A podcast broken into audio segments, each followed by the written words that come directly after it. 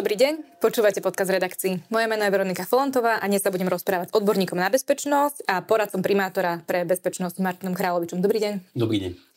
Pán Královič, e, policia v pondelok zverejnila informáciu, že sa predseda SNS Andrej Danko podrobil dýchovej skúške po 15 hodinách od vtedy, čo mal, e, čo mal nehodu, pri ktorej narazil do semaforu a poškodil ho. Čo ste si povedali, keď ste videli tú správu? Uh, neviem, či to bude politicky korektné, ale na začiatku som si povedal, že to bude veľmi veľa memečiek. A aj to tak bolo, alebo aj to tak je. To bola akože veľmi prvá reakcia. Druhá reakcia, lebo hneď tam prichádza tá profesionálna deformácia, že chvála Bohu, že sa nikomu nič nestalo. A tretia samozrejme, že ako si mohol dovoliť odísť z miesta nehody. Proste, keď je poškodené verejnoprospešné zariadenie, keď je poškodená signalizácia.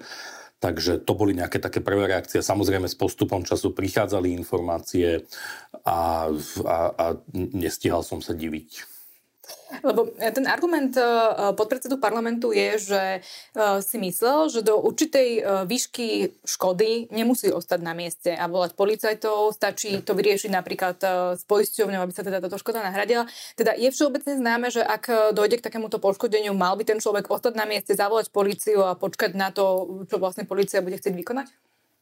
Ja ako vodič to viem, ja ako vodič to viem, predpokladám, že by to mal vedieť asi, asi každý vodič. No. Takže, takže myslím si, že áno, že je to všeobecne známe.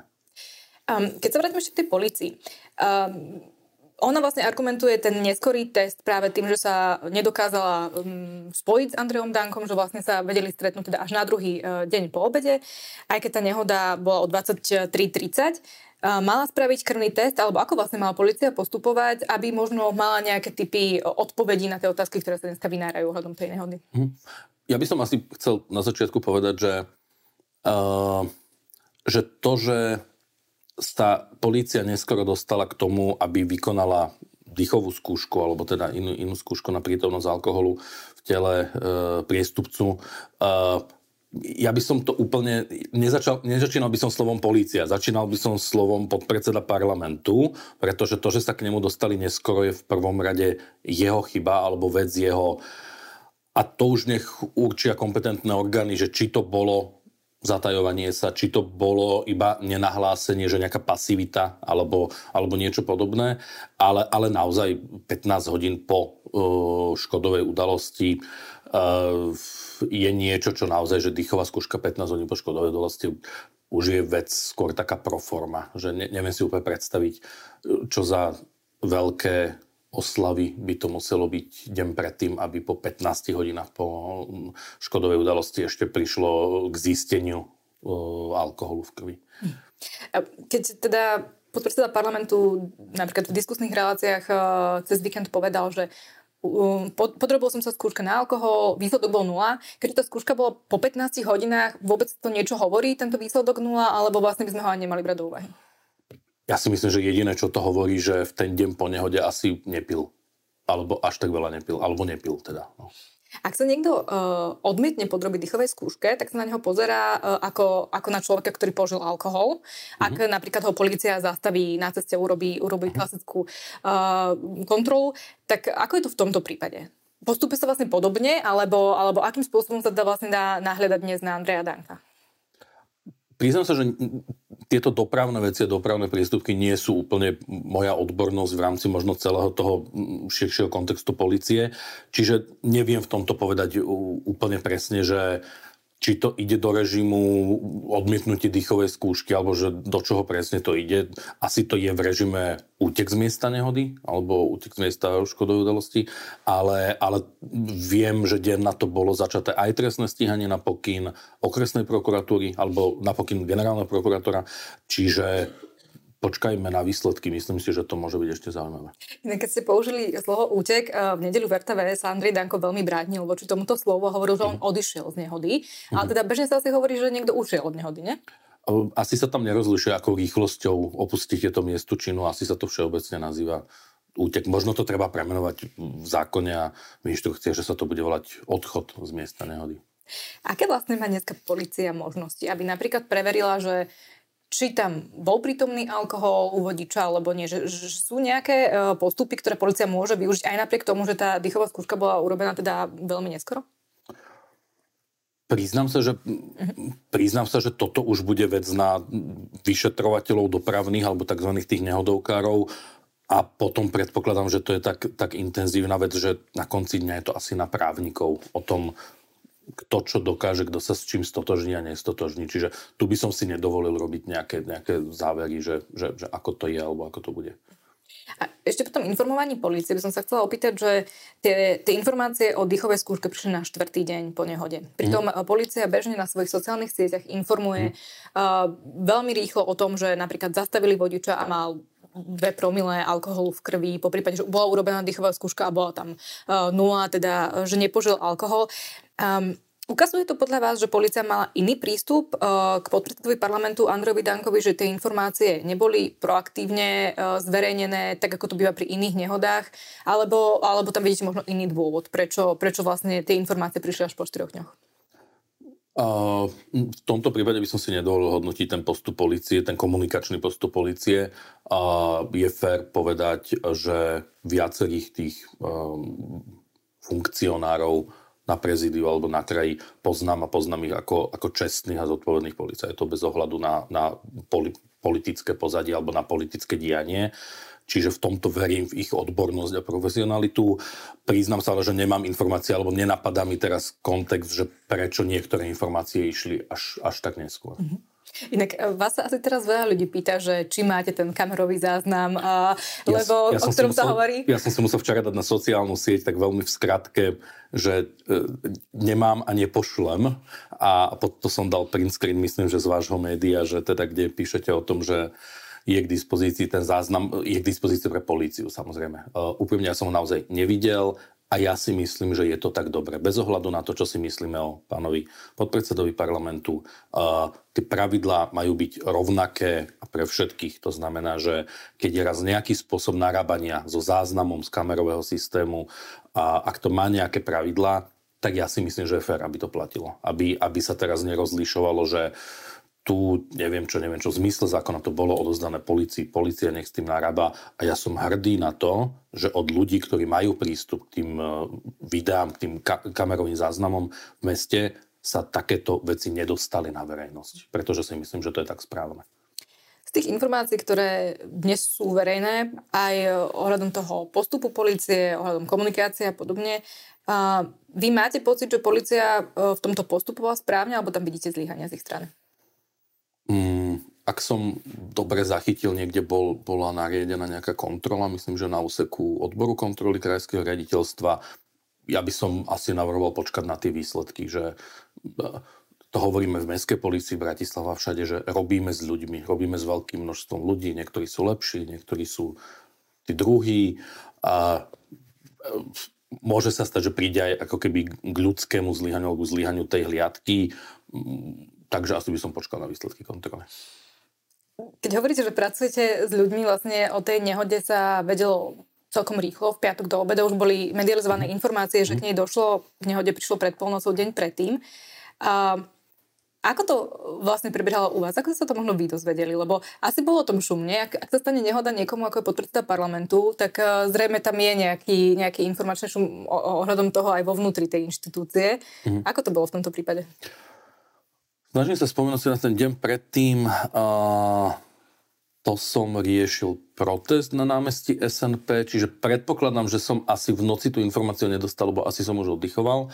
A znova, že teraz bez ohľadu na to, kto je priestupca, že naozaj o každom zrazenom semafore uh, nedostávam informáciu v noci alebo nepotrebujem to úplne nutne riešiť. Samozrejme, že toto má trošku nejaký širší kontext. Ale na druhý deň, myslím, že to išlo tak tesne za sebou, že asi začali chodiť nejaké správy, ja neviem, či od novinárov alebo v nejakých takýchto skupinách, aj teda akože uh, s kolegami z tejto bezpečnostnej oblasti a potom následne to prišlo, pri, prišlo už aj mediálne. Mňa to potom zaujímalo, ja som komunikoval uh, s odbor, oddelením uh, správy komunikácií napríklad na magistráte, lebo, lebo teda to dopravné zariadenie patrí magistrátu, čiže ma to zaujímalo z nejakej akože škodovej e, stránky a z toho, že ako rýchlo to bude funkčné samozrejme, lebo to je dôležité pre bezpečnosť e, plynulosť cestnej premávky. Ja sa pýtam možno aj preto, že či je nastavená napríklad vo vnútri nejaký typ komunikácie inak, ak ide napríklad o človeka ako podpredseda parlamentu alebo kde o vysoko exponovanú osobu. Nemusí to byť iba politik, môže to byť nejaká známa osoba. Že či sú nejaké pravidlá, že sa informuje možno iným spôsobom, ako keď dojde k bežnej nehode? Mm, myslím, že nemáme nastavené inak pravidlá. Samozrejme, že každá, u každej tej osobe priestupcu ak ste do toho není priamo zainvolvovaní ako vyšetrovateľ alebo niekto, že ste len taký ten prizerajúci sa, tak áno, môže tam byť nejaká osobná uh, náklonnosť alebo opak, alebo opak a to zase netajím s tým, tak jak pán podpredseda parlamentu zvykol mne niekedy v médiách rozprávať všeličo, tak akože áno, musel som sa ja tak držať, aby som ostal odborne na to vecou, že je to priestupca ako každý iný, treba sa tak na to pozrieť, ale na konci dňa ja som tam naozaj v tomto prípade prizerajúci sa, že všetko to šetrenie a tak ďalej je dopravná policia, krajský dopravný inšpektorát a podobne. Po nehode už prešlo vlastne zhruba 4 dní, išlo naozaj o, o zničený semafor. Prekvapuje vás, že vlastne 4 dní potom sa tu ešte stále o tom rozprávame a riešime možno tie základné otázky, ktoré mohli byť zodpovedané prvý deň? O, pamätám si z histórie niekoľko o, typov dopravných nehod alebo nejakých zlyhaní, nazvime to, kde ten priestupca alebo, alebo ten človek, čo urobil nejakú chybu, oveľa proaktívnejšie a transparentnejšie komunikoval veci. Ja som v prípadoch aj negatívnych vecí a nejakých zlyhaní zastanca otvorenej, proaktívnej, transparentnej komunikácie. Tuto možno nebolo až také proaktívne. To je ten dôvod, prečo to možno tak dlho riešime? Možno, že ak by na začiatku boli tie informácie možno nielen zo strany podpredsedu parlamentu, ale aj policie zverejnené, tak ako to býva bežne u iných dopravných nehôd, tak už sme to mohli mať za sebou tú tému? Áno, viem si predstaviť, že táto krajina má oveľa viac iných a dôležitejších problémov ako nejaký zrazený semafor. Čiže áno, da, dalo sa to odkomunikovať aj jednoduchšie. Asi je to dané osobou priestupcu a a všetkými tými okolnostiami okolo uh, a, a tými memečkami, ktoré som spomínal na začiatku, že, že tá téma ešte žije, teda každopádne. Vy máte už, ako ste povedali, na starosti aj bezpečnosť na protestoch uh, v Bratislave, ktoré organizujú opozičné strany Progresívne Slovensko, SAS a KDH. A vy predpokladáte, že um, napríklad bude táto téma žiť aj na protestoch? Pripravujete sa možno na to, že príde iná skupina ľudí ako doteraz, že práve táto téma nehody, ktorá sa vlastne e, teraz v médiách objavuje celkom dosť, tak mm-hmm. privedie iných ľudí na ten námestia? To si nemyslím. To si nemyslím, že myslím, že tá cieľová skupina alebo tá skupina účastníkov na protestoch e, organizovaných opozíciou je konzistentná alebo je, je pre, predpokladateľná. A Ne, nemyslím si, že, že by toto nejako ovplyvnilo. Mňa samozrejme z pohľadu bezpečnosti vždy zaujíma aj vopred dramaturgia toho protestu. To znamená, že čo sa tam deje, kto tam vystupuje. Nečítam si príhovory tých ľudí dopredu, ale zaujíma ma to presne, pretože môžu byť nejaké momenty uh, na pódiu, ktoré môžu meniť tú náladu v dave, alebo môžu napríklad viac ľudí nahnevať, môžu ľudí viac vyburcovať. Naopak môžu byť niektoré kľudné pasáže, ktorí celý ten dav tak upokojujú upokoja a zmieria. Čiže dramaturgicky ma to zaujíma, ale bez ohľadu na to, či táto téma uh, bude rezonovať na najbližšom proteste, si nemyslím, že to má zásadný dopad na bezpečnosť toho podujatia ako takého. Ktorí ľudia, alebo, možno, alebo aké, aké typy osobností sú tí, ktorí možno viac burcujú dáv, alebo ktorí by dokázali viac nahnevať? Že, že aké mená, keď vidíte v, tom, v, to, v tej dramaturgii toho protestu, viete, že by ste tam mali možnosť bystriť pozornosť, aby sa niečo nestalo? Nepoviem to na príklade týchto protestov, poviem to na príklade protestov za slušné Slovensko, eh, na ktorých bezpečnosti som sa tiež podielal a a to teraz prosím, aby nevyznelo zle, ale vedel som, že keď som videl v scenári, že na pódium má prísť pán herec Richard Stanke, tak som vedel, že eh, to bude všetko len nemieru milovné. A teraz nemyslím čo do obsahu, a, ale myslím možno čo do emócie. Tak predsa je to herec, má skvelý rečový prejav, a vie zaujať to publikum, čiže že toto boli veci, ktoré, kde to publikum sa vie stotožniť s tým speakerom alebo s tým, s tým človekom, e, ktorý, ktorý má ten príhovor a, a tam som vedel, že tam tá nálada môže byť o niečo vášnivejšia a tak ďalej. A teraz pri týchto protestoch opozičných v posledných týždňoch uh, neevidujem nejaké zásadné ako keby zmeny nálady v tom dave, že samozrejme sa to nejak postupne dramaturgicky stupňuje, aj tá emocia, všetko, ale, ale myslím si, že je to niečo emočne pokojnejšie, ako si pamätám niektoré z tých protestov po vražde Jana Kuciaka a Martiny Kušnírovej. Vidíte rozdiely napríklad pri vystúpeniach jednotlivých politikov? Lebo v Bratislave vystupuje vždy zástupca jednej, jednej mm-hmm. z týchto troch strán. Je rozdiel, ako uh, tá odpoveď davu je z vášho pohľadu iná podľa toho, kto vystupuje? Áno, priznám sa, priznám sa že, že ja nestíham úplne počúvať obsah tých príhovorov.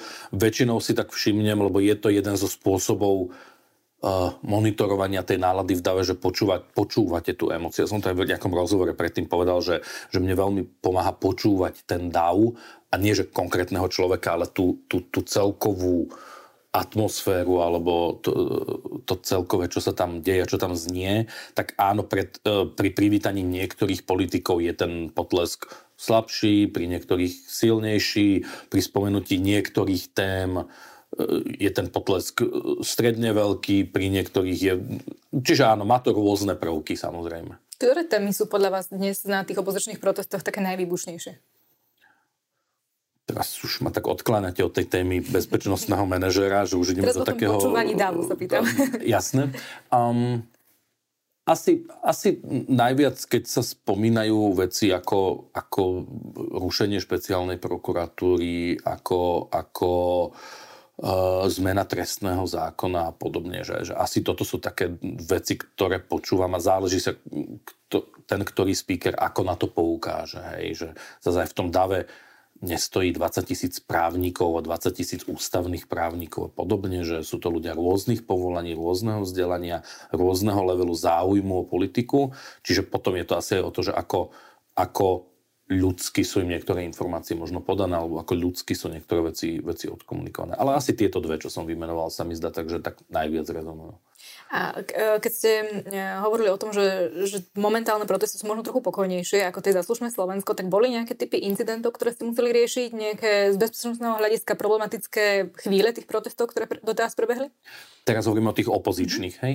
A, pamätám si naozaj veľmi drobné veci. Pozrite, že námestie ktorékoľvek e, je voľne prístupné, hej, tam sa nepredávajú lístky, aj keď teda som zachytil, že niektorí si myslia, že naopak, že niekto dostáva zaplatené že, za to, že tam ide.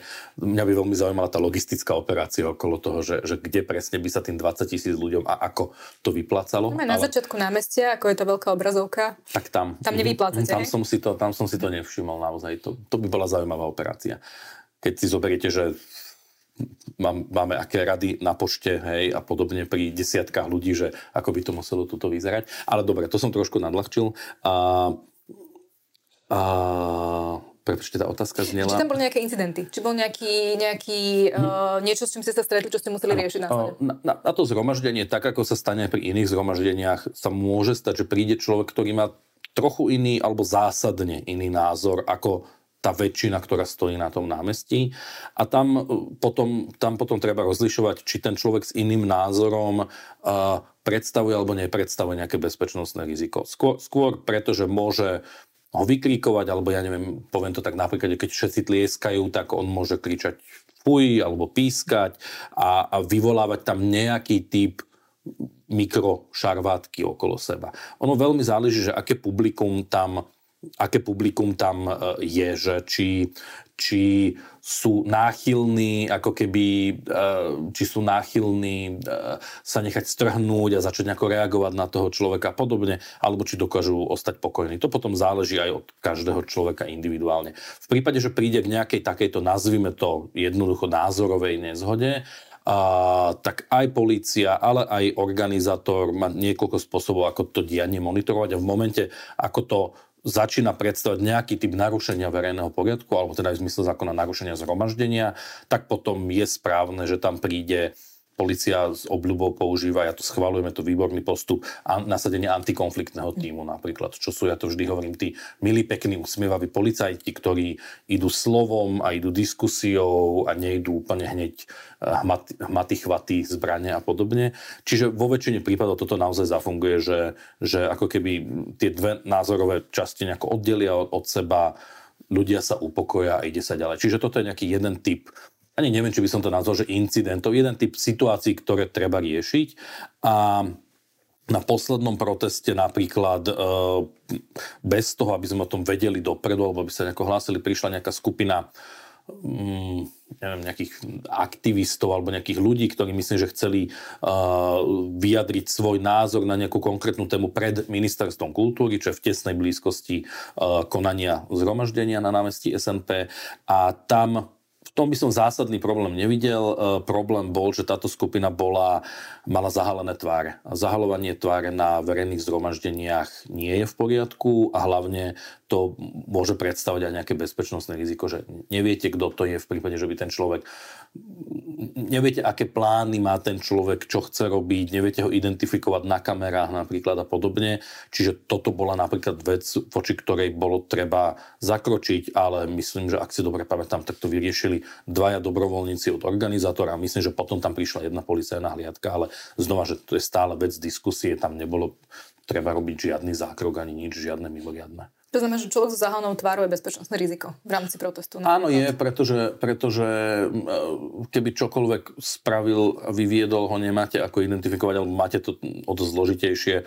Polícia sa s tým často stretáva na futbalových zápasoch napríklad, alebo na športových podujatiach. A tam už, keď má nejaký človek zahálenú tvár, tak už je to nejaký veľmi silný náznak toho, že už tam niečo nebude v poriadku, ak má nejaký zásadný dôvod.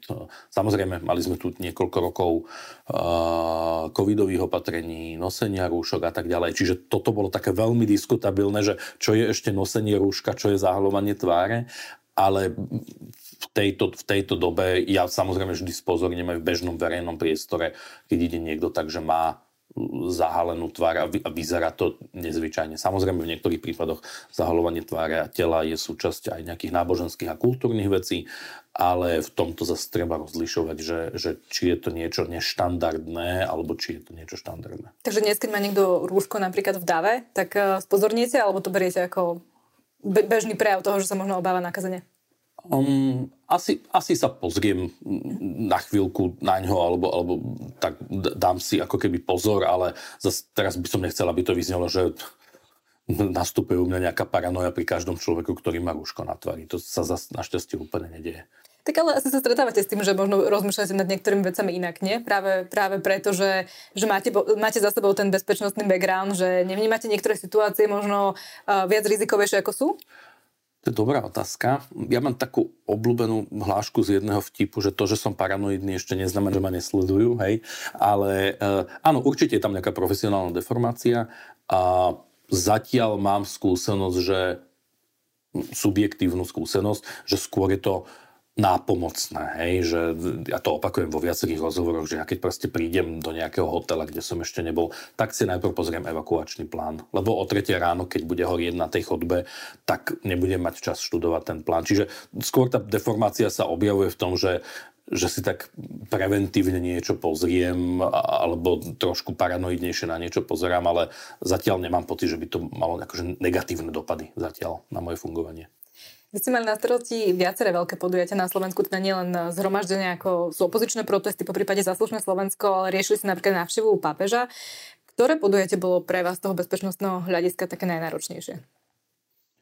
Mm, ak to mám zoradiť, ak to mám zoradiť, tak asi najnáročnejšie boli úvodné prvé, prvé dva, prvé tri protesty Záslušné Slovensko.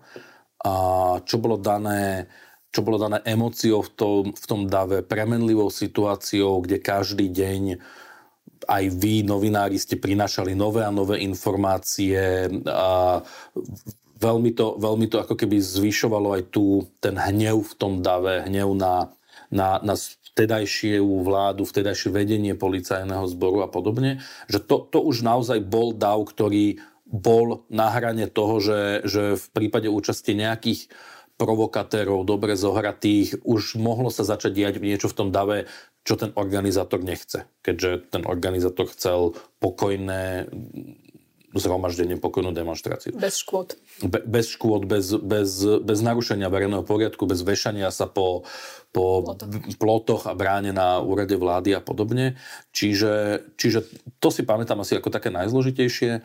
A čo sa týka najväčšieho davu, tak to bolo 280 tisíc ľudí na letenskej pláni v Prahe, milión chvíľek pro demokracii, kde sme sa tiež teda podielali, alebo aj ja osobne na, na bezpečnosti. To bol zase zážitok pracovať na tom s veľkým týmom z Českej republiky, z Prahy, A tam to vtedy viedol Mikuláš Mináš vlastne ako líder toho, toho hnutia Milión chvíľek pro demokracii. Tak to, to bol pre mňa zážitok, tam sme mali dve spolupráce.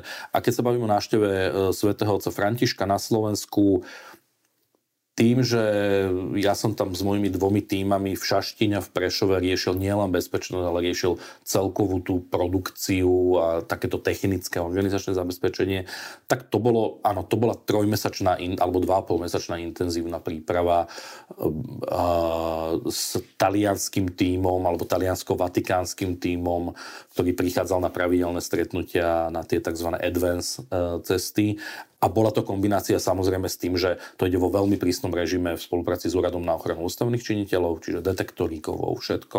A je iné, keď preženiete detektormi kovov 200-300 ľudí, ktorí idú na štátne významenania do reduty a je iné, keď ďalej musíte prehnať 50 tisíc ľudí. Hej, že ktorí to na to je... možno ešte nie sú tak zvyknutí. A ktorí nie sú, presne tak, ktorí nie sú zvyknutí, že dovolím si tvrdiť, že veľká časť toho publika nikdy neprechádzala detektorom kovov, nikdy nebola na letisko napríklad, alebo nejaká časť publika teda.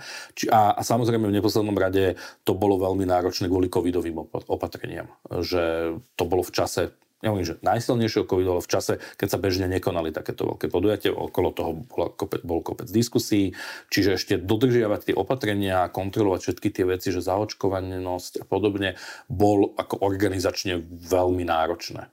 A nehovoriac o tom, že, teda, v jeden deň som riešil s jedným tímom Prešov a hneď na druhý deň s druhým tímom Šaštín. To bolo, pre mňa osobne to tiež bolo náročné. Bol rozdiel, keď ste boli napríklad v Česku, že by sa ten DAO možno správal inak? Že aj ten, ten tým, s e, český tým, s ktorým ste spolupracovali, že možno inak pracoval s tým, ako by sa ten DAO mohol zachovať, alebo podobne, že bolo tam vidno možno nejaké rozdiely v tom, ako, ako reagujú na niektoré veci, alebo, alebo v tej náture, ako keby, že bol rozdiel medzi Českom a Slovenskom? Mm. V náture alebo nejaké mentalite ľudí som nezachytil nejaké, nejaké zásadné rozdiely. Možno ešte občas stále, že my Slováci cítime ako tí menší bratia voči českým e, bratom, hej, súrodencom. Takže možno ešte skôr u môj, mojej malej časti slovenského týmu to bolo také, že či nás oni berú 100% vážne, ale to sme si všetko vydiskutovali predtým, lebo už keď idete do toho, že zodpovedáte za DAO 280 tisíc ľudí, tam už nemôže byť pochybnosť o tom, že kto komu verí, neverí, kto koho akceptuje, neakceptuje, že tam musia byť tie veci úplne vyčistené.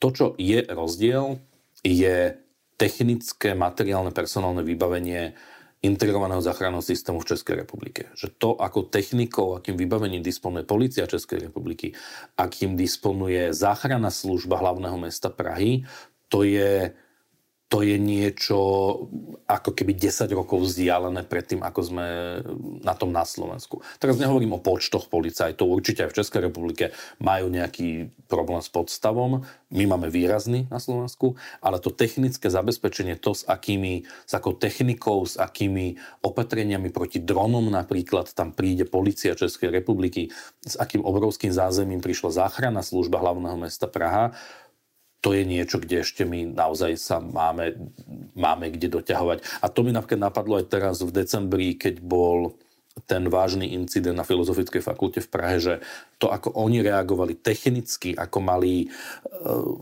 zohraté tie týmy na prenášanie pacientov, na triedenie pacientov a podobne, tak to som si tiež tak, tak ma až zamrazilo, keď som si predstavil, že by sa toto stalo v Bratislave. Že nie som si úplne istý a nechcem šíriť zbytočnú paniku, nie som si úplne istý, či by všetky veci až tak, ak to tak môžem povedať, dobre zafungovali v tej, v tej záchrane ľudských životov, tak ako zafungovali v Prahe. To znamená, my nemáme nejaké typy plánov, keby sa niečo také stalo? Myslím si, že plány máme, to by som zase nechcel krivdiť ani ľuďom, odborníkom na traumaplány, na urgentnú medicínu, na mimoriadne udalosti. Možno skôr hovorím aj o tom technickom vybavení. Hej, že, to znamená, že... čo nám chýba, čo majú oni? Dobre, vy ste spomenuli ten o, napríklad protidronový nejaký systém, ktorý mali, ale takto v, takej, v takejto situácii, čo by to bolo? Čo nám chýba a čo v Česku možno je? Ak, ak hovoríme napríklad uh, o tej záchrannej službe hlavného mesta Praha, tak oni majú uh, takú tú obrovskú prenosnú nemocnicu, tzv. Golem, to je taký ten veľký kamión, ktorý je v priebehu niekoľko minút schopný prísť na miesto, rozložiť sa, majú ďalšie veľké technické vozidla, ktoré dokážu naozaj urobiť celé to v v e, medicíne katastrof sa to nazýva, že hniezdo zranených a triedenie zranených, že tieto veci technicky majú v Prahe napríklad urobené oveľa lepšie. Ja teraz netvrdím, že, že odborne alebo vedomostne sú lekári a záchranári na Slovensku na tom horšie, to by som si nedovolil tvrdiť, ale technicky určite majú oveľa väčšie peniaze investované v tom Česká republika. A čo sa chcela pri protestoch opýtať na jednu vec. Vy vlastne odhadujete aj počty účastníkov na protestoch. Uh, skúsme vysvetliť, ako to prebieha, lebo ľudia, ktorí čítajú tie texty alebo to pozerajú tie protesty, možno vidia to konečné číslo. Naposledy to bolo viac ako 20 tisíc, medzi 20 až 25 tisícmi ľudí v Bratislave. Ako vzniká toto číslo? Hm.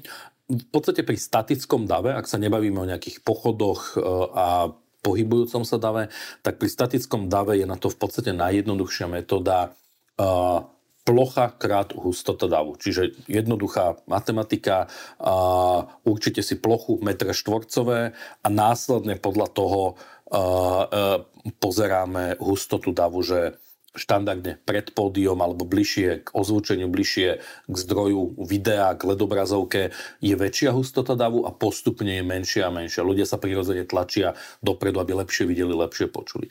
To znamená, že my pomocou bezpečnostných kamier, ktoré tam máme, pomocou dronových záberov, ktoré naozaj ten dron pozera, že z veľkej výšky takmer ako keby kolmo nadav, vieme si podľa niektorých záchytných bodov presne povedať, že tu pred pódium máme ak si dobre pamätám teraz naposledy najväčšia hustota, čo sme namerali, bola okolo 3,5 človeka na meter štvorcový, kúsok ďalej sú to 3 metre, e, traja ľudia na meter štvorcový. Potom sú aj niektoré také záchytné veci, keď si to pozeráme buď ako sa hovorí vizuálne, alebo, alebo na tých kamerách, že ak pomedzi dav prechádza, alebo pomedzi stojaci dav prechádza osoba voľne, to znamená, že nemusí sa pretláčať, nemusí niekoho odstrkovať, nedotkne alebo neodtlačí niekoho ramenom, tak sa bavíme o hustote davu do dvoch e, ľudí na metr štvorcový. Ak už má nejaké ťažkosti s tým prechádzaním, ak musí si robiť nejakú ličku a tak ďalej, už sa bavíme nad 2 metre. To je taká základná vec. Ale tú hustotu potrebujeme oveľa konkrétnejšie rátať a potom si celú tú plochu toho davu rozdelíme na niekoľko ako keby sektorov podľa hustoty davu a tam je to potom násobenie, to znamená metr štvorcové krát hustota davu. Z toho vzniká počet ľudí. Samozrejme, dá sa to robiť aj v nejakom rozptyle. To znamená, že ak si pamätám, naposledy to bolo niekde medzi 20 až 23 tisíc ľudí. Hej. To znamená, že tie protesty opozičné sú momentálne zhruba polovičného proti záslušnému Slovensku? Uh, ja si pamätám asi najväčšie číslo na protestoch záslušné Slovensko, neviem, či okolo 60 tisíc, neviem, či niečo trošku cez 60 tisíc, ale je pravda, keď si to znova porovnám ako keby tými zábermi, že vtedy tá dolná časť davu, ako hovoríme o Bratislave, o námestí SMP, dolná časť davu stála na kamennom námestí, to znamená, že celá doprava, kamenné námestie, Špitalská štúrova bola odstavená, aj osobná auta, aj električky. A ten dav teraz pri týchto protestoch ani zďaleka tam nesiaha v podstate. A bola väčšia hustota, bol oveľa väčší problém sa pohybovať v tom dave a takisto tá horná časť davu teraz väčšinou končí niekde okolo ministerstva kultúry alebo trošku ešte bližšie k bývalému, k bývalému objektu, teraz, ktorý sa teraz predstavuje. A pri protestoch za slušné Slovensko stal ten dav často až po Uršulínsku ulicu, dokonca až po hlavnú poštu v podstate na námestí SMP. Čiže to sú nejaké také základné rozdiely. Je tiež pravda, že desiatky až stovky metrov štvorcových teraz na námestí SMP zaberá práve stavebný dvor tej danej stavby na námestí, ktorá sa teraz vlastne vo veľkom rekonštruuje. Vy viete dopredu odhadnúť, že, že koľko ľudí zhruba, zhruba príde? Že napríklad, keď teraz sa uh, diskutovalo pri tom januárovom prvom mm-hmm. proteste, že bola veľká zima, bol vietor, bolo to vlastne po sviatkoch a mnoho ľudí očakávalo, že príde menej ľudí. Do mhm. Bratislavy nakoniec prišlo viac. Mm-hmm. Vy už to viete z tej skúsenosti odhadnúť, že, že či prídu a či ich napríklad to počasie vie odradiť alebo nie? Mhm. No, e, po poslednej skúsenosti už netvrdím, že si myslím, že viem, lebo mm, boli ste toho svetkom, že ja som teraz si myslel a tvrdil som, že, že nepríde viac ľudí, ako bolo naposledy a opak bol pravdou, že z tých týždeň predtým 15 tisíc, e, ten dav narastol na 25 tisíc a bolo to vidieť na hustote, na 20 tisíc, pardon. A bolo to vidieť na hustote, bolo to vidieť na tom, pokiaľ tí ľudia stáli dole pri námestí Nežnej revolúcie. Čiže, čiže už si hovorím, že, okay, že, že na toto úplne asi teda už odborník nemusím byť. Možno je to viac politická, komunikačná, dramaturgická vec a, a priznám sa, že nestíham úplne do detailu sledovať uh, všetky tie sociálne siete a tie nálady, to znamená, že, že OK, že toto asi nemusím vedieť úplne na 100%. Takže sa vás nemám pýtať, koľko asi ľudí príde tento štvrtok na opozičný protest. A spýtať sa môžete, ale a ešte som nepozeral, aké počasie bude, ale, ale, ale pravdepodobne sa to asi bude hýbať okolo toho čísla, ktoré bolo naposledy. Ďakujem veľmi pekne. To bola posledná otázka dnešného podcastu v redakcii. Ďakujem, pán Kráľov, že ste prišli. Ďakujem pekne. Moje meno je Veronika Fontová a do na budúce.